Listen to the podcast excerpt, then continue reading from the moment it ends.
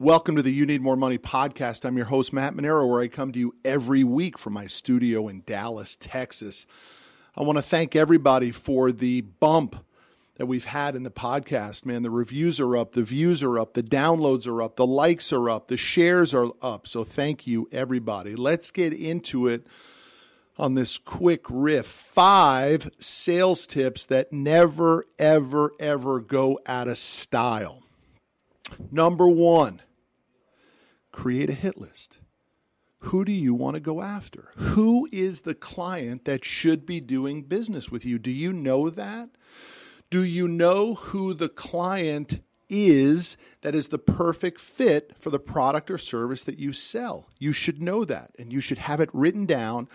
And that top hit list should be a minimum of 25 to 50 names on it. And then once you have that hit list down, here's what you're going to do you're going to make the damn call. Yes, a phone call. Because email is for wimps. Now, in my office, I've said it many times a little bit more harshly than that, but I'm trying to clean it up just a little bit, all right? So, email is for wimps.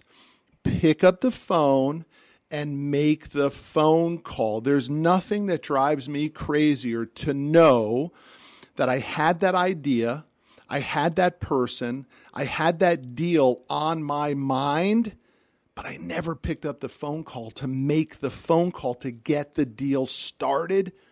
And then the customer went someplace else. They bought without me. I missed it because I just simply didn't pick up the phone and make the doggone call. So it starts with phone calls. If you live off email, I'm going to tell you, I think email's dying. I think phone is making a resurgence. People are skipping over email. I get hundreds of emails a day. I can't get to them all. So start to think about the phone more. And once you've got your hit list down of who do you want to talk to, pick up the phone and make the call. That's tip number one. Tip number two of the sales tip that never, ever goes out of style follow up in various ways. Here's what I mean people see the world differently, but yet you sell in a way that makes you comfortable. And because they may not see the world the way you see it, it might make them uncomfortable.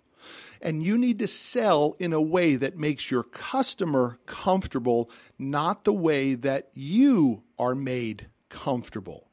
That's the biggest problem with follow up. You're still following up in the same method that makes you comfortable. And yet it might make your customer very uncomfortable. Let me give you an example. You love to debate. I've got a sales guy in my office. He's a good sales guy, but he's a debater. He's a highly intellectual dude. He loves to debate. Well, he sells in a debating style. Look, there's a lot of customers that don't want to debate with you.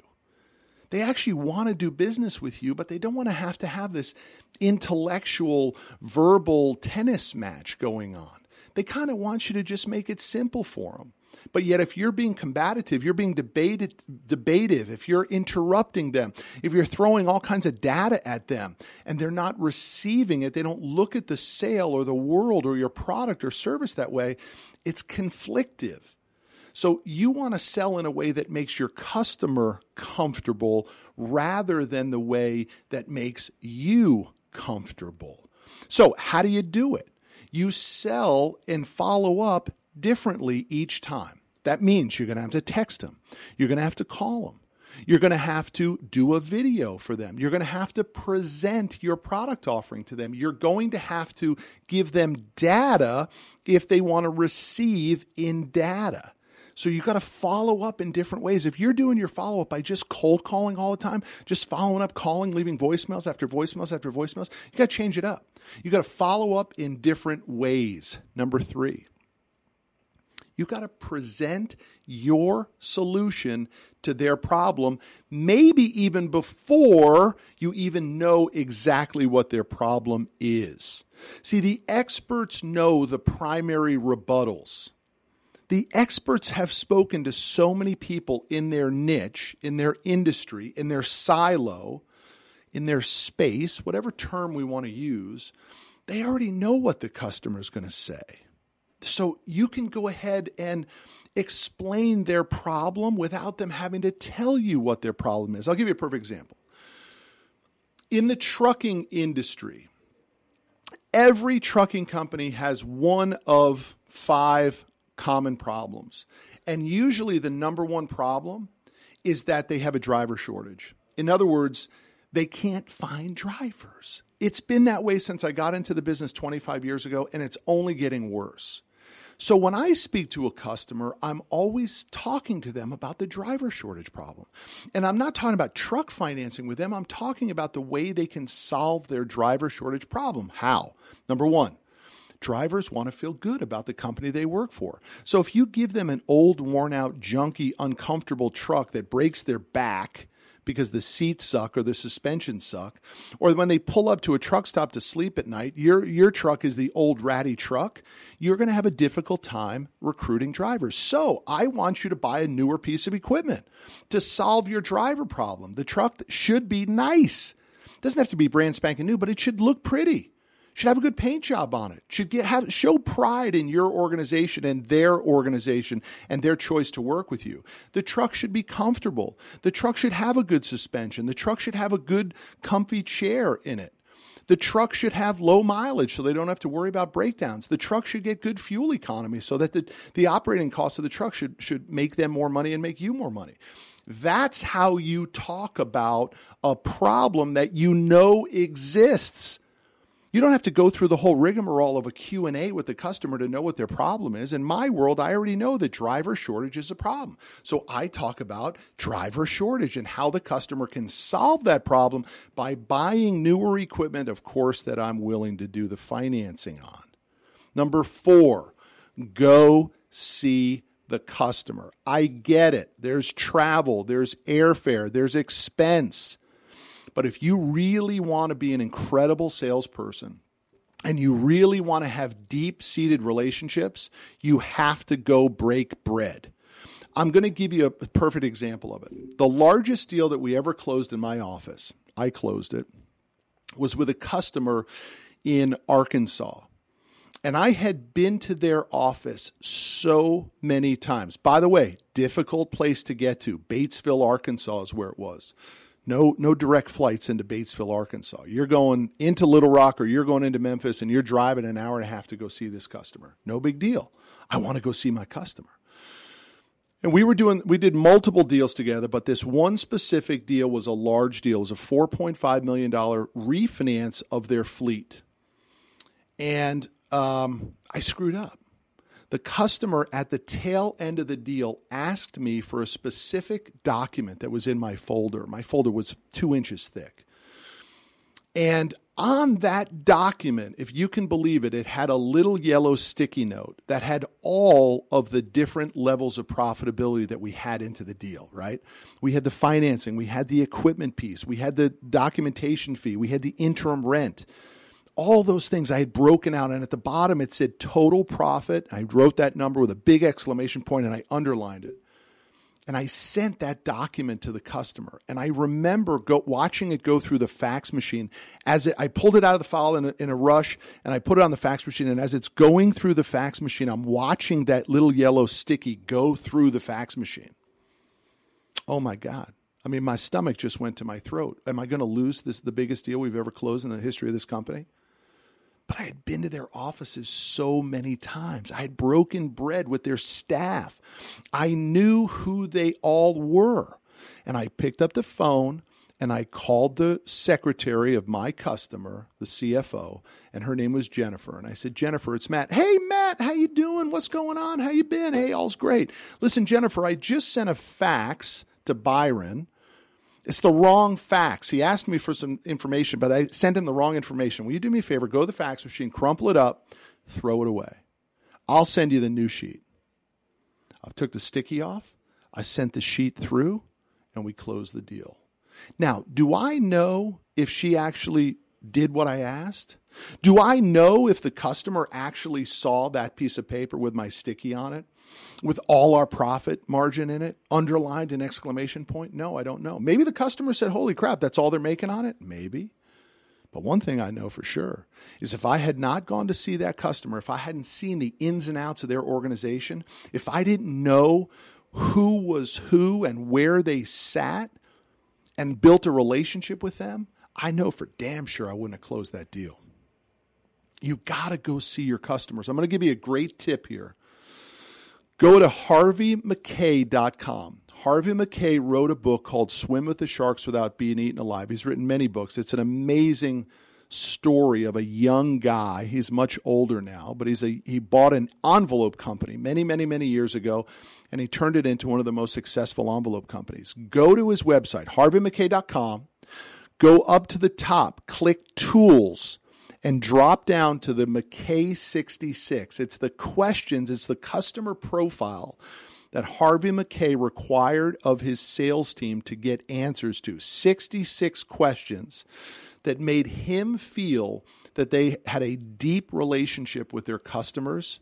And that is the reason that he felt his envelope company was so successful. So go to harveymackay.com, click tools, drop down to the Mackay 66 and print out those 66 questions. Give them to your sales team or take it for yourself and learn those answers to your customers. That's how you know you've got a nice, tight relationship.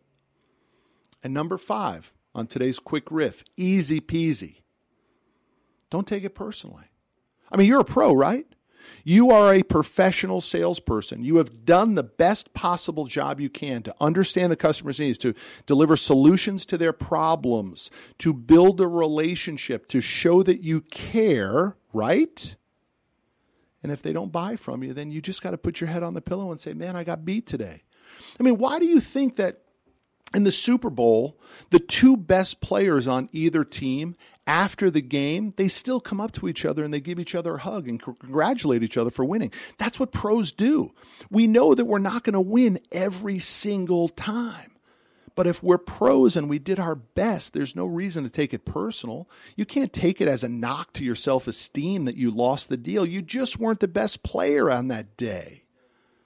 I'm going to go through these five one more time. Number one, create a hit list and make the damn call. Pick up the phone and call the customer. Email is for wimps. Number two, follow up in various ways. Don't just follow up in the method that you're most comfortable with. Follow up in the method that makes the customer most comfortable. That could be a thank you card. That could be warm and fuzzies. It could be a video. It could be a PowerPoint presentation. It could be email. It could be data presentations. It could be conversations. It could be personal visits. But you got to perform and follow up the way the customer wants to be followed up with, not the way that you want to follow up with the customer. Number three, anticipate what their problems are and deliver your solution to the problem before you have to go through the rigmarole of asking all these insane questions that pros don't need to ask. You already know what their problems are. Pros know what the top five problems in any industry is and start to present your solution to the problems. Mr. Jones, like I said it before, Mr. Jones, I'm sure you got a driver problem. Oh, absolutely. It never goes away. Great. That's why you need new equipment. That's why you need more comfortable equipment. That's why you need equipment that looks better. That's why you need equipment that is more uh, uh, comfortable for them when they sleep at night. It's why you need better fuel economy. And in order to achieve that, you need to buy some newer equipment, which I want to finance, which helps to solve your driver problem. We never talked about driver problems. I just knew they existed. Number four, go see the customer. Spend the money, travel, drive to them, take them out to lunch get on a flight, book appointments in the surrounding area, but go see your customer. And number five, if you're a pro, man, don't take it personally. You ain't always going to win. Some games you're going to play your heart out and you're still going to lose, but the pros don't take it personally. They put their head on the pillow and say, I did the best I could today, man. I worked hard, I tried, but I got beat. And then you stay in the game and you keep working the follow up and you go see them and you send them more data and eventually you'll win the business if that is the day and the way the game gets played on that day. Those are the top five sales tips that never go out of style. Chopping wood, block and tackling, old school fundamentals. Check yourself. See which of these five you're doing on a regular basis. And if you start to incorporate them, trust me, you will make more money. The book is called You Need More Money on Amazon or Audible. We now have 130 plus five star reviews. I'm so proud of that. That's a lot, y'all. Over the weekend, I was looking on Amazon. There's not a lot of people that have, I think we have 50 something five star reviews on the book and 70, almost 80 five star reviews on Audible. That's a lot. And let's let's 10x it. Let's get to a thousand. When you get to a thousand, we know we're kicking ass and taking names. So I appreciate everybody in the support of the podcast and support of the You Need More Money book. I will see you down the road. That's our episode this week with your host, Matt Manero. Check us out every Friday at 12 p.m. Central as we discuss money, your life, and how you need more money.